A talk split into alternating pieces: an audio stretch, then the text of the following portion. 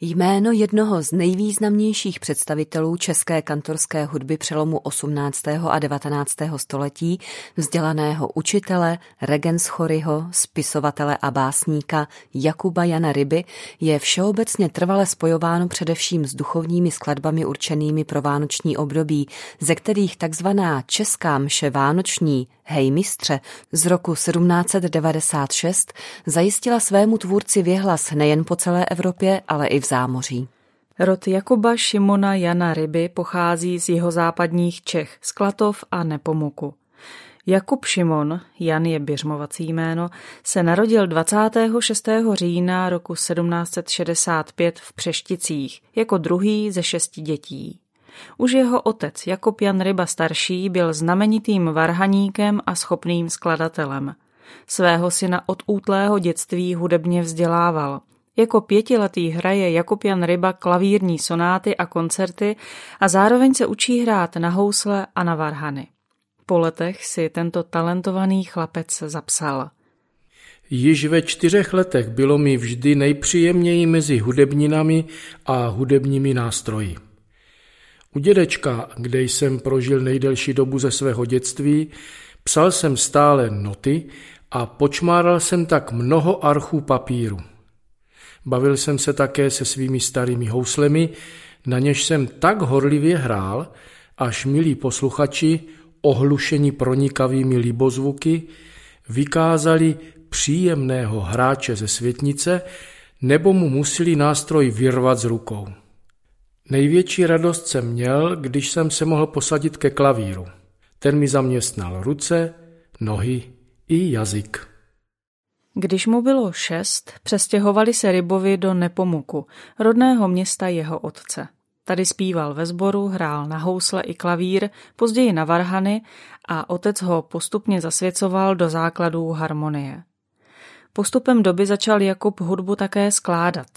Talentovaného hudebníka v chlapci rozpoznal jeho strýc Jan Vaniček a navrhl rodičům, že ho vezme na studia do Prahy. Tam začal 15-letý Jakub studovat na bezplatném piaristickém semináři. Prahou byl okouzlený, zvláště pak hudbou, která se hrála v jejich palácích a sálech. Ryba se při studiu cvičil v gregoriánském chorálu, hrál v kvartetu a zdokonaloval se ve varhaní hře. Kromě hudby se ale věnoval i studiu nehudebnímu, konkrétně filozofii. Oblíbil si zejména Seneku, studoval spisy Voltérovi a Rousseauovi, byl přívržencem osvícenských myšlenek. Postupem času, tak jak rostlo jeho hudebně teoretické vzdělání, začíná pak Jakub Jan Ryba komponovat. Navštěvoval produkce tehdejších vynikajících hudebních umělců a se svým třídním profesorem i aktivně hrál. Během svého pražského pobytu složil 12 klavírních koncertů, 24 kvartetů a kvintetů, 4 koncerty, 8 serenát, množství menuetů a německých tanců, četné písně, zpěvohru, mši a jiné duchovní skladby. Některé jeho skladby se dokonce hrály v kostele svatého Jindřicha. To nebylo úplně běžné a svědčilo to o jeho výrazném hudebním nadání. Stávalo se, že některé skladby psal bez partitury rovnou do hlasů. Během dne byl schopen napsat i rozsáhlejší dílo, které pak bylo ještě týž den někde hráno. Jakub si začal vydělávat účinkováním na kůrech, hraním na varhany u Salvátora a prodejem svých skladeb. Nadšeně chodil do opery. V té době v Praze dávali světovou operní produkci, například Salieriho, také oratoria věhlasného myslivečka Háseho Ferradiniho. Chtěl studovat univerzitu, ale pak přišla studená sprcha. Rodiče jej stáhli ze studií zpět domů, aby se stal venkovským kantorem. Z velkého světa, kde se mu začínalo dařit a jeho skladby, kvartety a tance šly na dračku, se rázem propadl zpět do nuzných poměrů, ze kterých vyšel. A místo, které měl obsadit, mu ještě ke všemu na poslední chvíli vyfoukl někdo jiný. Krátce pobýval v Nepomuku a později v Mníšku pod Brdy u svého příbuzného Josefa Jana Jakoubka. I tady hrál své vlastní skladby a také se zde pravděpodobně seznámil i s některými díly Wolfganga Amadea Mozarta. Z Mníšku byl roku 1788 povolán jako zástupce učitele do Rožmitálu pod Třemšínem, kde byl po půl roce jmenován skutečným učitelem. Výuky i všech dalších povinností staral se o kůr, chrámový sbor, muzikanty, komponoval církevní hudbu a hned po svém nástupu dokonce založil školní knihovnu, se ujal s neobyčejnou svědomitostí. Kromě toho zdarma vyučoval hudbě, zavedl vzdělávání pro učedníky a tovariše a nedělní školu pro dospělé dívky. Na komponování zbyly tedy noci.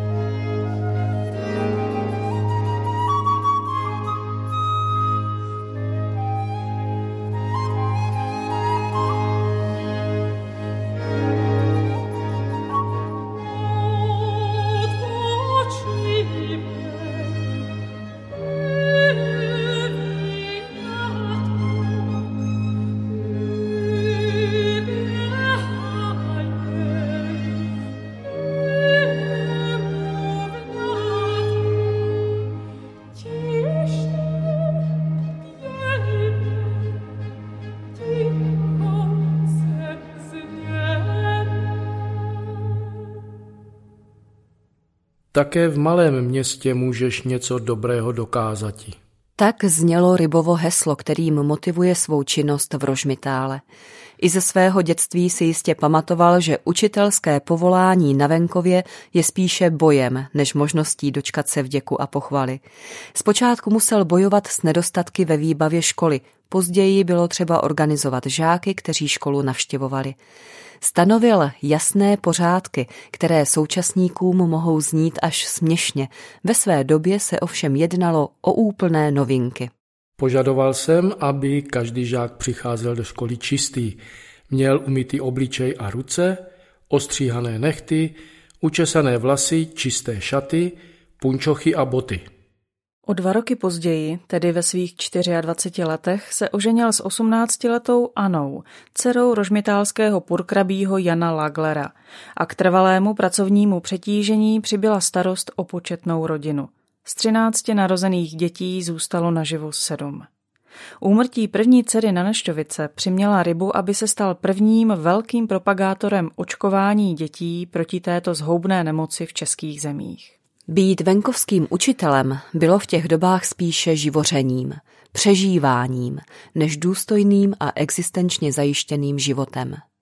Rybův život zatěžovalo navíc ještě to, že za své obrodné úsilí ve prospěch českého národa sklízel nevděk vrchnosti i místních zástupců církve.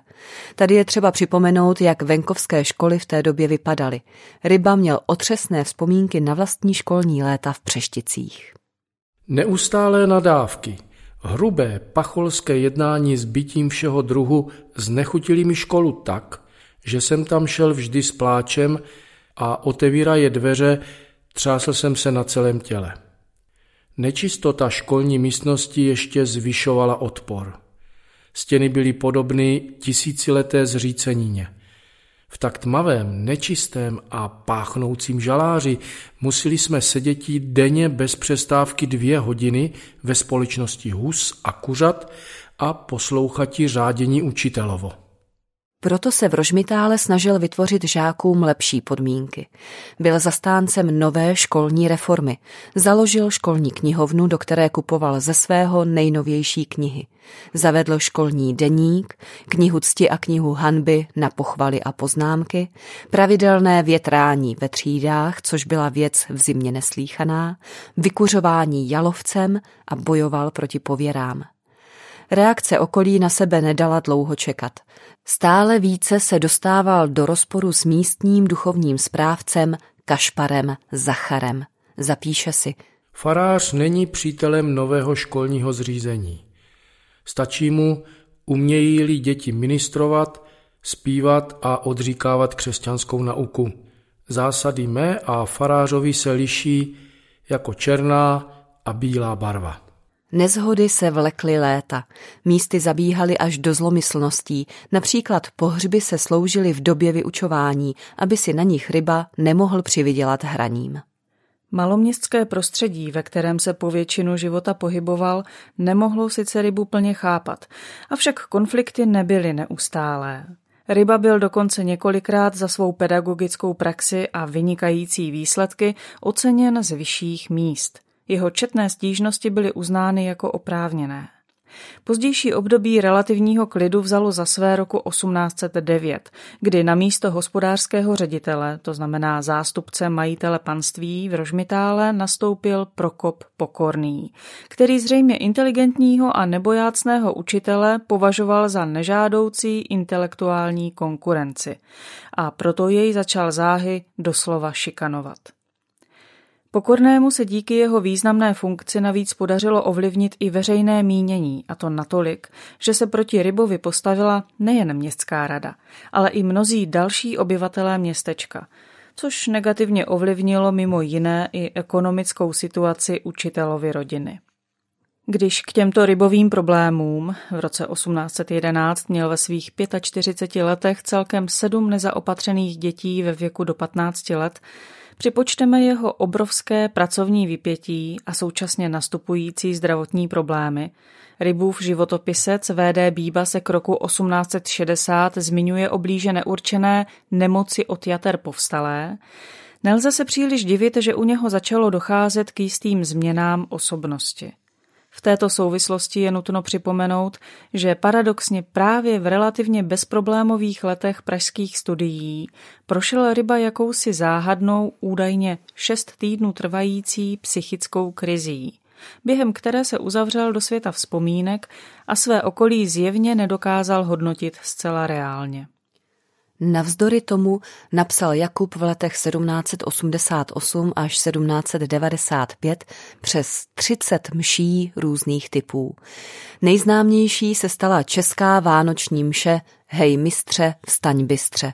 Vznikla v roce 1796 a byla zřejmě poprvé uvedená právě v Rožmitále, i když její provedení vyžaduje poměrně zkušené hudebníky. Ti však mezi rybovými žáky byli. Nutno ovšem dodat, že tehdejší provedení bylo nepoměrně skromnější, než jak tuto mši známe dnes. Na každý hlas připadali maximálně čtyři zpěváci. Ve svém novém působišti pak komponuje Jakub Jan Ryba hudbu pro všechny příležitosti s cílem zaujmout co nejširší vrstvu posluchačů. Seznam jeho skladeb je obrovský, zahrnuje přes 1400 děl světských i církevních, dueta, terceta, kvartety, kvintety, nokturna, serenády, tance, písně, ale i koncerty, sonáty, symfonie, zpěvohry a pantomimy. Nikdy nestratil kontakt s hudebními centry, koresponduje se známými osobnostmi v Praze, Vídni a Plzni.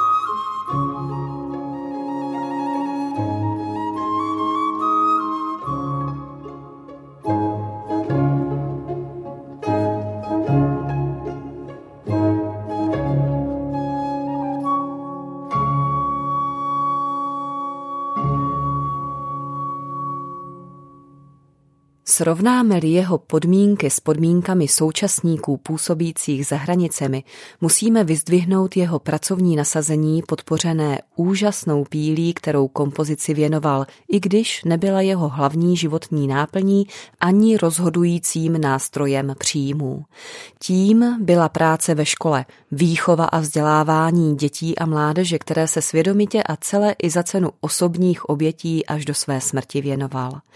Jako otec sedmi dětí musel často, zvláště v posledních letech života, čelit velkým existenčním potížím.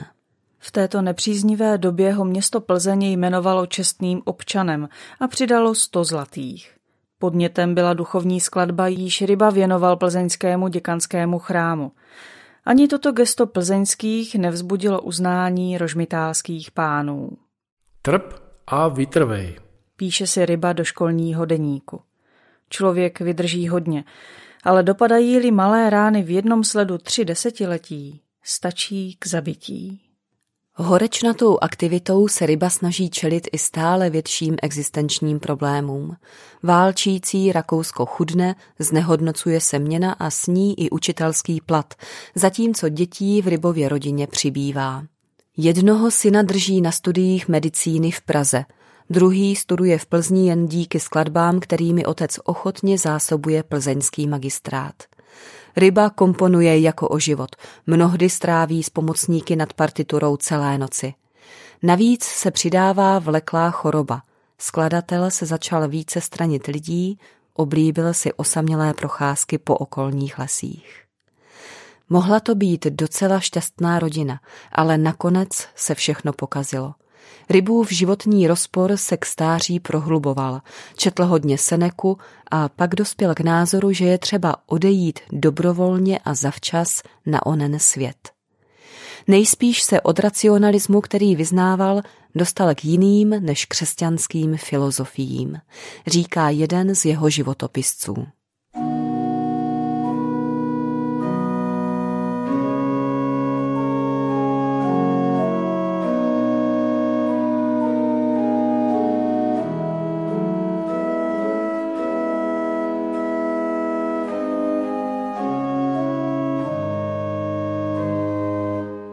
Z rybových koncertů jsou nejpozoruhodnější houslový a violončelový, díla technicky propracovaná a náročná. Mimořádnou hodnotu mají i jeho dva kvartety pro flétnu, housle, violu a violončelo a jeho čtyřvětá symfonie. Zpočátku má Rybova hudební tvorba zřetelný klasicistní ráz. Později se pak jako Jan Ryba propracovává k vyzrálejšímu slohu mozartovského typu s lidově pastorálními prvky.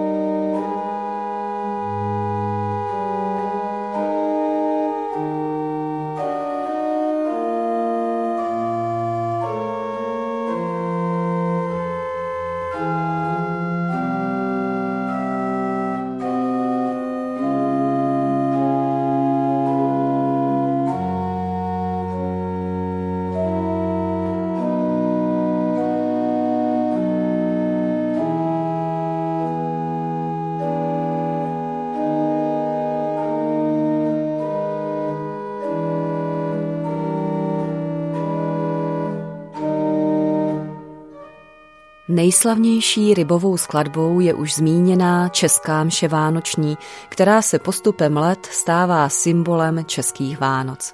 I když tato skladba zachovává formu mše, má ráz české lidové pastýřské hry popisující zrození Ježíše a jeho obdarování prostými lidmi. I v mnoha dalších chrámových skladbách, nešporách a áriích zhudebňuje Jakub Jan Ryba jako český vlastenec české texty. Jak sám říká, z latinsky zpívaných žalmů nemá náboženský požitek ani zpívající, ani poslouchající. Česky Jakub Jan Ryba stvární i Stabat Mater a oratorium Soudný den. Na básně českých autorů komponuje i písně, které pak za jeho života vycházejí v několika sbírkách. Jan Jakub Ryba je též prvním českým hudebním teoretikem.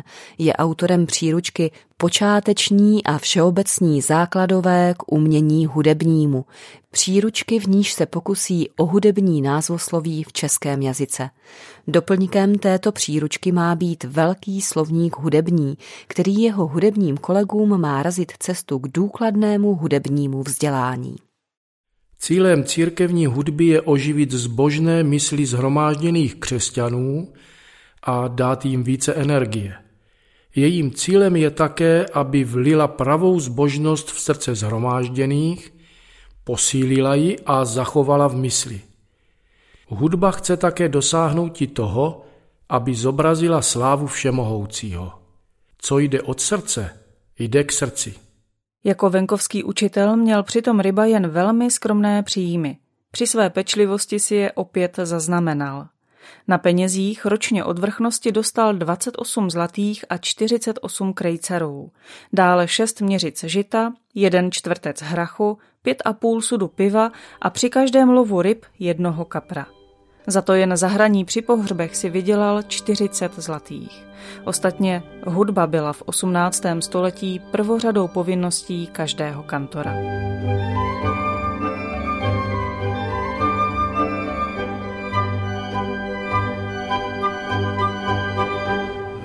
Mistře, vstaň bystře, zhlédni na jasnost, nebes na švarnost, krásu hlídáš v tento noční čas.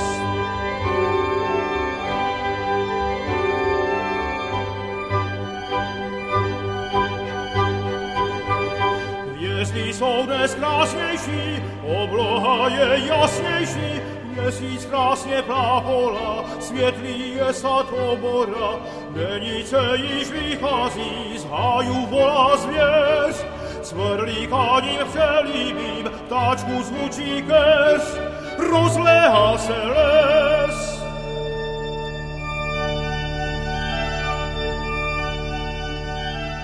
Od poloviny 90. let 18. století Ryba zhudebňoval české texty, mezi jinými i slavné Hej mistře, staň bystře. Do konce života netušil, že se právě díky této mši stane nesmrtelný. Její původní partitura se však nedochovala. Možná se ztratila, ale možná nikdy celá partitura neexistovala. Bylo běžné, že autor si celou skladbu nejdříve vymyslel v představě a pak ji rovnou psal do jednotlivých partů pro muzikanty. Stejně tvořil například Bach, Mozart, ale i Ryba tímto způsobem komponoval smyčcové kvartety, přivydělával si tím za studií. Nejdříve celý part čela, pak první housle a pak zbytek. Partituru prostě nedělal. Česká mše vánoční není populární jen v dnešní době. Vždy byla tak oblíbená, ačkoliv v církvi se to příliš nezamlouvalo. Lidé si ji prostě vždy znovu vyžádali. Svědčí o tom autentická poznámka neznámého církevního hodnostáře na klatovském opisu Rybovky z roku 1864. Slátanina tato, kteráž za bezpříkladnou urážku církevní hudby považována býti musí, jest podlouhá léta okrasou narození páně v Klatovech a běda řediteli kůru, kdyby kocovina tato neprovozovala se alespoň dvakrát o Vánocích. Je to skladba, kde autor nic nepředstírá. Tvoří jasně a prostě, nemyslí na kontrapunkt a mistrovskou skladbu, ale na posluchače a pod rukama, možná aniž to sám tuší, mu vzniká opravdu geniální kus. To říká dirigent Robert Hugo, který sám tuto mši s orchestrem natočil. Dějovost mše, dialogy pastýřů připomínají dobovou operu, kterou ryba tolik miloval. A že jej proslavila jedna jediná rybovka? To není tak neobvyklé. Mozart napsal hlavně requiem, Vivaldi čtveroročních období, Bach hlavně tokátu D-moll a ryba rybovku. Tento hudbou oživený obraz lidových jesliček byl poprvé veřejně proveden s největší pravděpodobností při půlnoční mši v noci z 24. na 25. prosince roku 1796 ve farním kostele povýšení svatého kříže ve Starém Rožmitále. Připomíná to i pamětní deska z roku 1996 umístěná na zdi kostela, ve kterém mimo jiných kněží v průběhu let působili například například i kronikář Václav Hájek z Libočan či současný arcibiskup pražský Miloslav kardinál Vlk. Originální rukopis partitury mše se sice nedochoval, ale za historicky nejvěrohodnější je považován a proto k veřejným produkcím dodnes nejčastěji využíván opis, který pořídil nymburský kantor Jan Wagner. Téměř každý, kdo přijde poprvé na místo údajně prvního uvedení České mše Vánoční a současně i posledního odpočinku jejího autora, obvykle prohlásí, že přesně tak si onen venkovský kostelík u Hřbitova vždycky představoval. Vizi do tmy zářících kostelních oken pak většina lidí, třeba i uprostřed parného léta, ve své fantazii doplňuje sněhovými závějemi s mrazivě jasnou oblohou plnou hvězd. Toto tradičně vánoční pojetí premiéry z představ snad každého z nás zřejmě nevytěsní ani fakt, že podle dochovaného zápisu v kronice foukal v noci o narození páně roku 1796 velmi silný vítr a pršelo.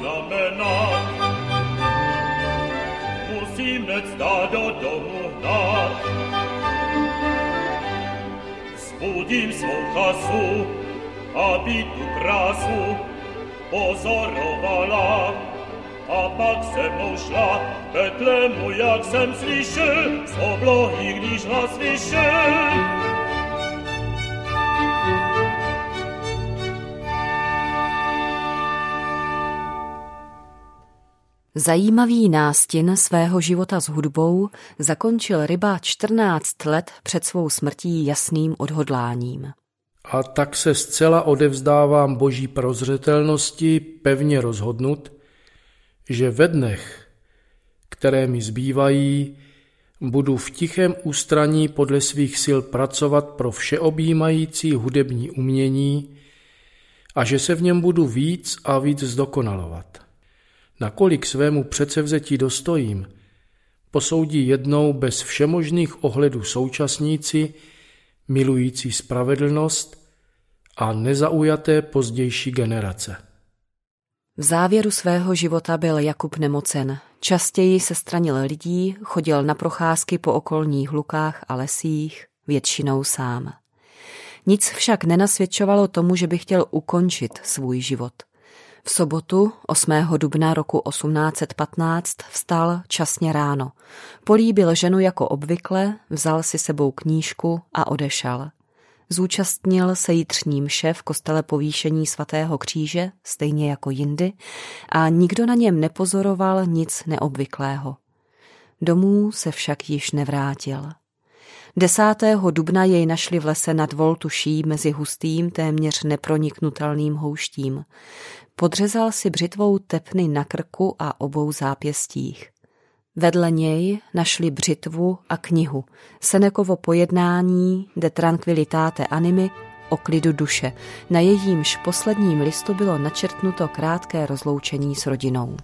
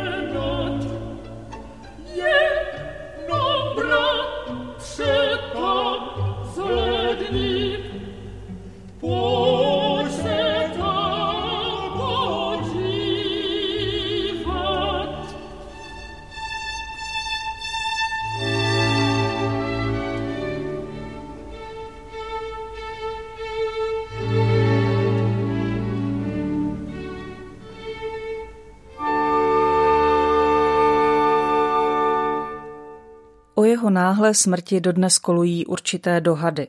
Dočteme se například, že v Rožmitále se ryba setkal s nepřízní, s mnoha nepřáteli, ústrky, beznadějí. Zápasil o to, aby škola v Rožmitále vzkvétala, aby děti chodili do školy, aby se jim dostalo vzdělání. Velmi osobně si všechny své osobní prohry bral a nakonec svůj životní zápas neustál a roku 1815 spáchal sebevraždu. O jejich možných důvodech hovoří i jeden z rybových potomků, Jakub Jan Kína. On měl hodně dětí, část jich zemřela na různé nemoci, žili ve velice nuzných poměrech, jako kantor byl částečně neoblíben u katolického kléru, měl spor s jedním knězem, nebyl příliš akceptován svými nadřízenými a okolím a asi i to, že byl svým způsobem geniální autor, tak se musel cítit velmi zneuznaný, že vlastně jenom učí na venkovské škole. Tak myslím, že to prostě byla neúnosná situace životní, zlomová, do které se dostal. Pravděpodobně se to snažil vyřešit jednou provždy. Existuje ale také teorie, podle které ryba nespáchal sebevraždu, ale naopak byl zavražděn. Podle dobových svědectví provedená rekonstrukce posledních dvou dnů života Jakuba Jana Ryby říká, že v těchto dvou dnech si sjednal dvě schůzky. První se neuskutečnila a ta druhá měla být právě v místech na okraji lesa, kde byl později nalezen mrtev. Další rozpor s teorií sebevraždy vyvstává uvedení řezných ran na těle, neboť z lékařského hlediska jsou na krku vedeny tak, že je sám sobě nemohl udělat. Nicméně tato teorie nebyla nikdy dokázána a tak se musíme držet původního vysvětlení. Hrob byl Jakubu Janu Rybovi jako sebevrahu vykázán na Starém Krchově, někdejším morovém hřbitově, severozápadně od Starého Rožmitálu. V roce 1855, po 40 letech od jeho smrti, se farář Jan Fenrich z podnětu jeho syna Jakuba Arnošta Ryby, univerzitního profesora a očního lékaře, postaral o přenesení skladatelových ostatků na nový starorožmitálský hřbitov. Po Rybově smrti se jeho vdova Anna počase provdala za učitelského pomocníka Antonína Štědrého, který jí pomohl vychovat děti. Nejstarší syn Josef Arnošt se stal profesorem očního lékařství na Pražské univerzitě a v letech 1847 až 9 byl dokonce děkanem lékařské fakulty. Další syn Vilém Josef zemřel jako voják ve Veroně na tyfus. Václav Jakub si otevřel v Praze umělecký závod. O čtvrtém synovi Jakubu Janovi prameny mlčí. Dcery Marie a Klementina se vdali za bratry Švingovi, hraběcí myslivce v panenských Břežanech. Dcera Filipína se vdala za hospodářského správce v Novém Rychnově u Pelhřimova. Zhůru, bratři, jenom čerstvě vstávejte. K se se mnou honem vydejte. Osmicham te zwiestovat veliką radost, Nelenuj te nie wstawać, spacite jasnost, Która Betlem oswiecuje, celenem me okrasuje, Stoi te z riklosti, podstek Betlemu, Gnewinia tu widne zrozenemu.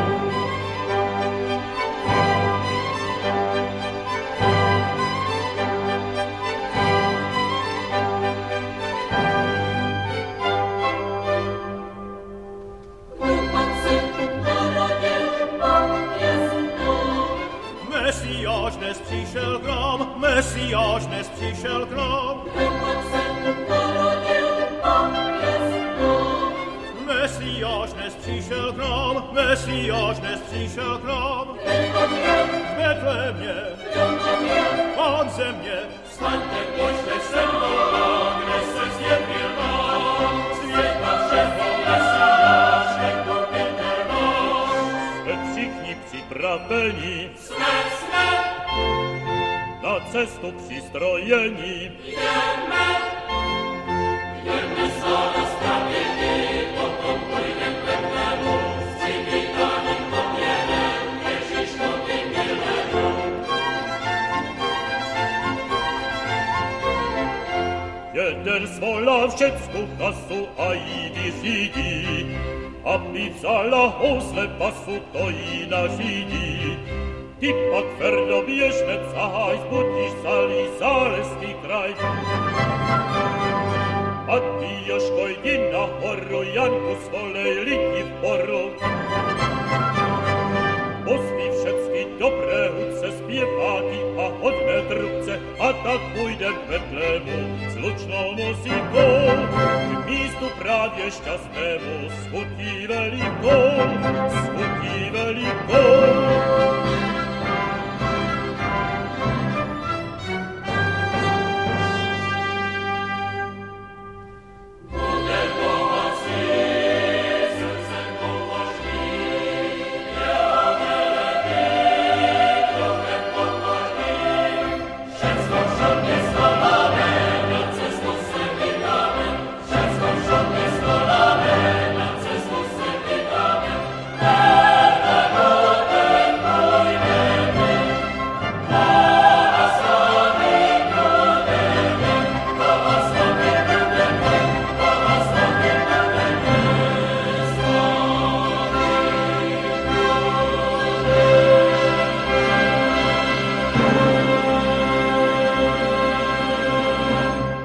Rozsáhlé bylo i Rybovo dílo literární. Psal didaktické básně i prózu, příležitostně, německy, česky i latinsky, oslavné verše a překládal z latiny a řečtiny. Cennými prameny jsou jeho školní deníky a vlastní životopis, který před několika lety knižně vydala společnost Jakuba Jana Ryby. V roce 1980 byla jeho životopisná data označena za kulturní jubilea UNESCO.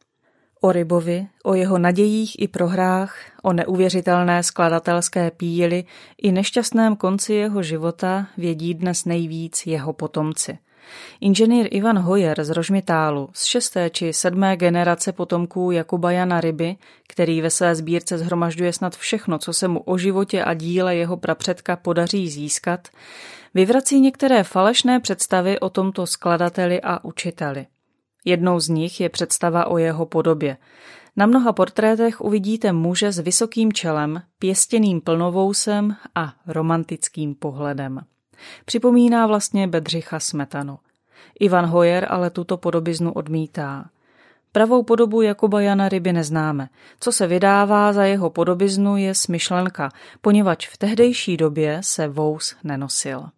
Ivana Hojerová, učitelka hudby na Rožmitálské hudební škole, hledá na kostelních kůrech a farských půdách dosud neznámé rybovy skladby. Z jeho děl připravila řadu koncertů. O životě svého prapradědečka říká, k tomu, abychom si představili, jaký byl život učitelského pomocníka na venkovské škole na konci 18. století, stačí zacitovat ze školských deníků, které si ryba po celou svoji učitelskou dráhu pečlivě vedl. Naše škola stojí na nevhodném místě. Z jedné strany je veřejná vozová cesta, takže vyučování je velmi často rušeno křikem, klením, nadávkami a zpěvem hrubých čeledínů. Obě třídy jsou pro 200 až 273 dětí příliš malé, dolní je vlhká a tmavá. Místo řádného sklepa je pod nimi temná díra. Obytné místnosti učitelovi jsou široké sotva pět kroků a pro školního pomocníka není žádné světničky, proto musí mít postel v dolní třídě. Ryba byl podle všeho učitelem velmi svědomitým. V jednom dopise napsal. Kdysi stačilo kandidátu učitelství trochu hudby, ke zpěvu snesitelný hlas, trochu číst, psát, počítat a odpovědět na několik otázek z katechismu. Vesnické děti ostatně nepotřebovali mnoho vědět. Nyní se však žádá, aby učitel poctivě plnil povinnosti svého stavu, má být zbožný, rozšafný, pravý křesťan nejen slovy, ale i činy. Školní děti je povinen milovat a působit příkladem.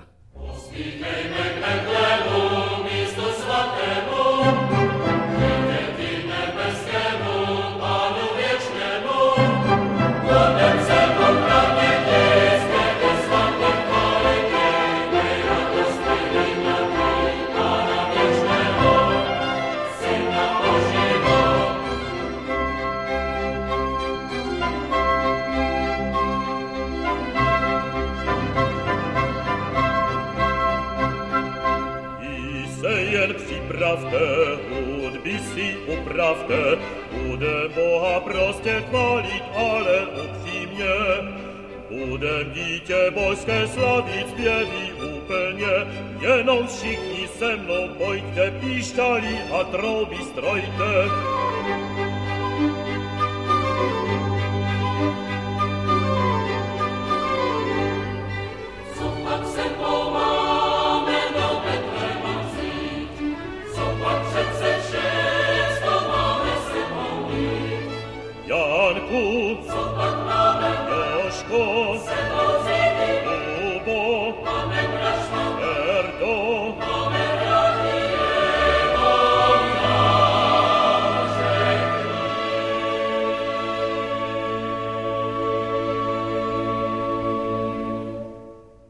Ryba má vlastně jako skladatel tak trochu smůlu. Z jeho obrovitého díla jsou ve skutečnosti známy jenom zlomky. Většina z nás si vybaví právě jen jeho slavnou vánoční mši. Sám přitom uvedl, že složil více než tisíc skladeb. Ivana Hojerová upřesňuje, prameny se různí, někde se říká 2000, někde 1300. Je pravda, že jich bylo přes tisíc, ale nemůžeme říct, že všechny tyto skladby můžeme dneska dohledat.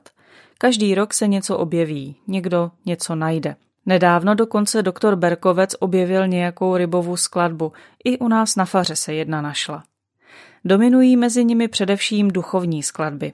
Asi 30 mší, ale potom bych vyzdvihla především jeho písňovou tvorbu, jeho české pastorely a to, že Ryba byl vůbec jeden z prvních českých skladatelů, který začal skládat umělé písně na české texty. V životě Jakuba Jana Ryby cítíme možná silněji než u jiných skladatelů velký rozpor mezi tím, co chtěl a co mohl.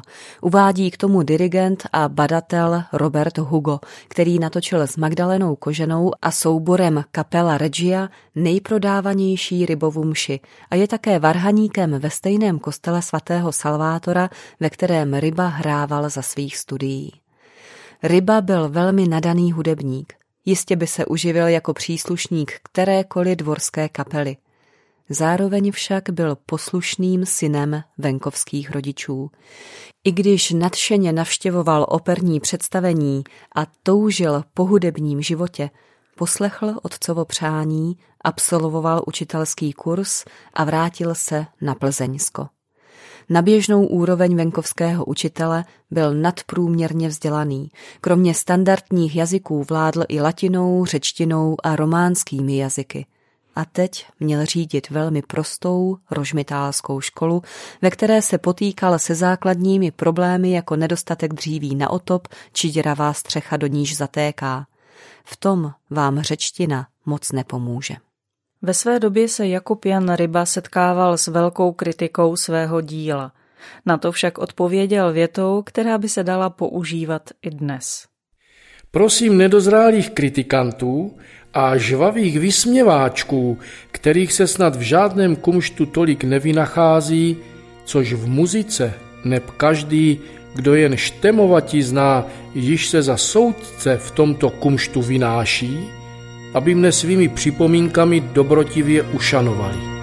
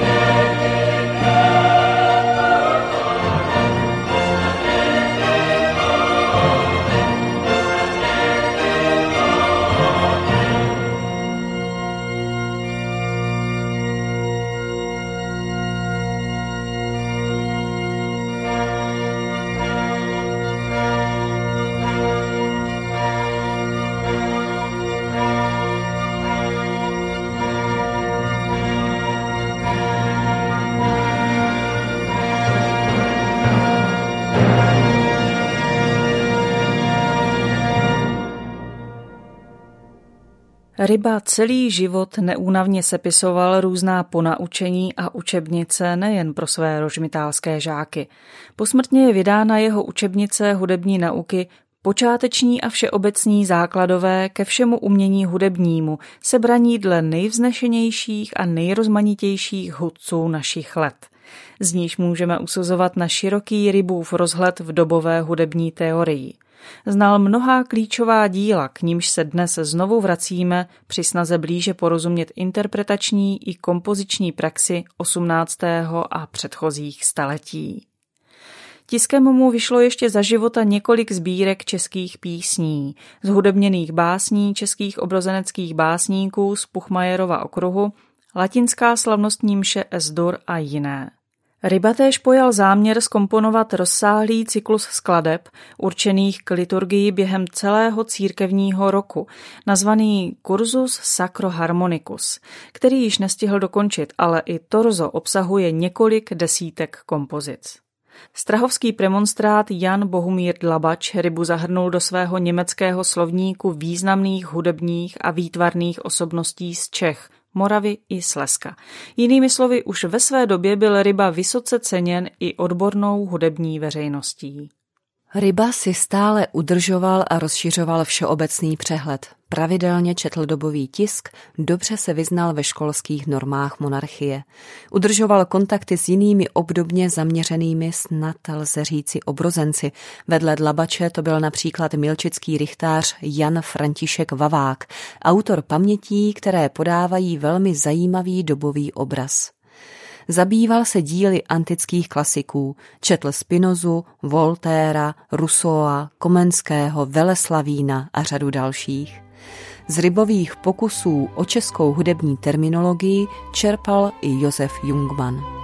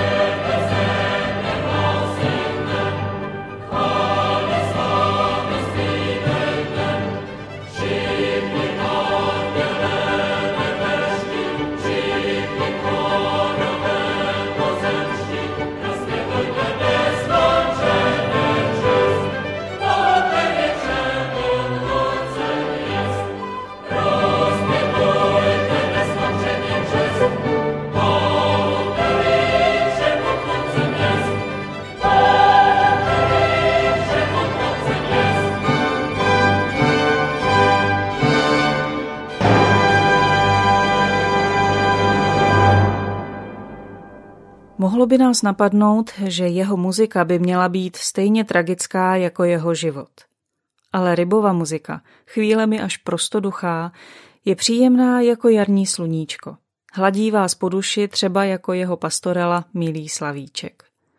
A tak se zdá, jako by ryba utíkal před marazmem svého života ke své hudbě, kde žil, miloval, radoval se a horečně skládal do noc svůj vysněný druhý život. A to je možná tajemství rybovy muziky. Hudba byla rybovi opravdu celoživotní láskou. Takto se ve svém deníku modlil. Ach, bože, ty otče všech, ty bys měl odmítnout naše dětiné, důvěřivé modlitby, vyspívané tobě s radostnou myslí, slova díků, chvály a úcty jen proto, že je radostně přednášíme. Ne, Bože.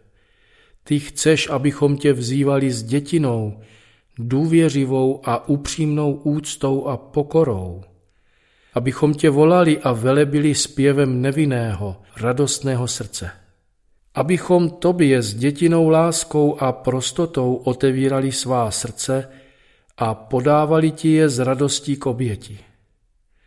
K tomu nás volá a nabádá vše, co jsi stvořil, a zvláště tebe milující David, který praví, veselte se, spravedliví, v hospodinu.